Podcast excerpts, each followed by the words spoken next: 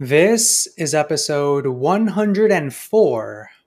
So, you've heard about the importance of internal links, right? But you're wondering where is the best place to add them on your site and how do you really use them?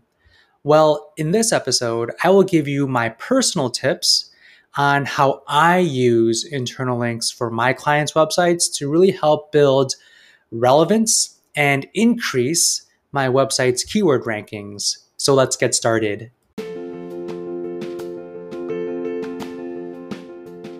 Welcome to the Calm Marketer Podcast. My name is Kenneth Fong, a digital marketer on a mission to help businesses thrive.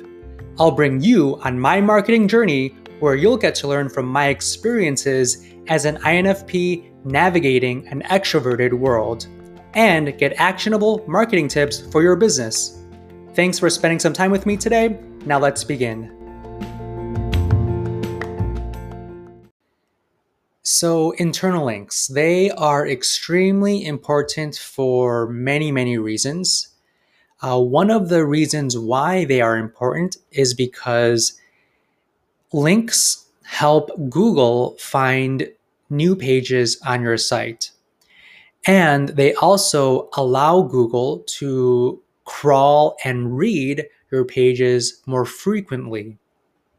So it's important to have internal links to kind of guide Google on where to read your site. And it also helps build uh, topical relevance on your site as well. And topical relevance is extremely important if you want to tell Google that you are an expert at whatever topic you are writing about. So, for example, if you are a you know a personal injury lawyer and you want to rank for a car you know a car accident lawyer in your city, right?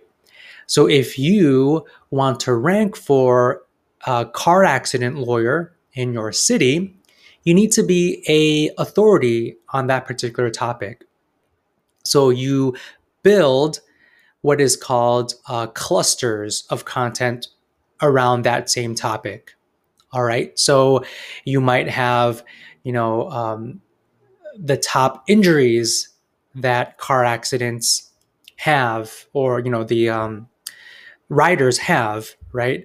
Or you could say, you could create topics around um, you know how to choose a lawyer uh, what causes car accidents what to do right after a car accident. So there's literally a million and one topics related to car accident lawyers that you can write about.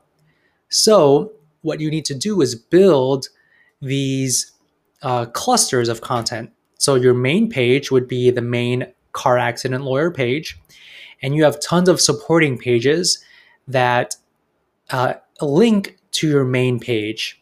And that's where the internal links come from. So, where do you use them? You basically use them everywhere, but you need to use them strategically on your site. So, make sure you have links from your supporting pages pointing to your main page and vice versa. So, you want to have your main page have internal links pointing to your main supporting pages as well. So you kind of have a web, a spider web of sorts, right? Where everything is kind of interlinked. And um, more specifically and most importantly, only interlink to pages that are that, that to pages that have the same topic. So you don't want to link to a page that's about if you're talking about car accidents, you don't want to link to a page about a divorce lawyer right? Or an immigration lawyer. That does not make sense. So make sure all of the supporting pages are relevant to one another. And if they are relevant, make sure you have internal links pointing to them. Now, the second thing that you need to be aware of about internal links is anchor text. So, what is anchor text? Anchor text is basically the the name of the link that's that uh, that is pointing to the next page. So that's basically the clickable text, the text that uh, you can click on uh, the uh, for the link to go to the next page. So, why is anchor text important? Um, it's important because it tells your website visitors what to expect when they click a link to the next page, right? It tells a user what to expect. It tells them what the topic of that page is about. So, my recommendation for anchor text is to make sure you create anchor text in a strategic way. So, make sure you use keywords you want to rank for. So, for example, if you want to rank, if you have a main page that targets, uh, you know, car accident lawyer in Miami, you want to make sure for your supporting pages you have anchor text that says car accident lawyer in Miami pointing to the main page. And you also want to use natural keywords as well. So don't just focus on the core keywords that you want to rank for, but also try to have anchor text that has pay that has keywords that are kind of relevant. So you could probably say injury lawyer, personal injury lawyer, or car crash lawyer, uh, automobile crash lawyer, automobile accident lawyer. So more natural words that are relevant to the page that you are linking to.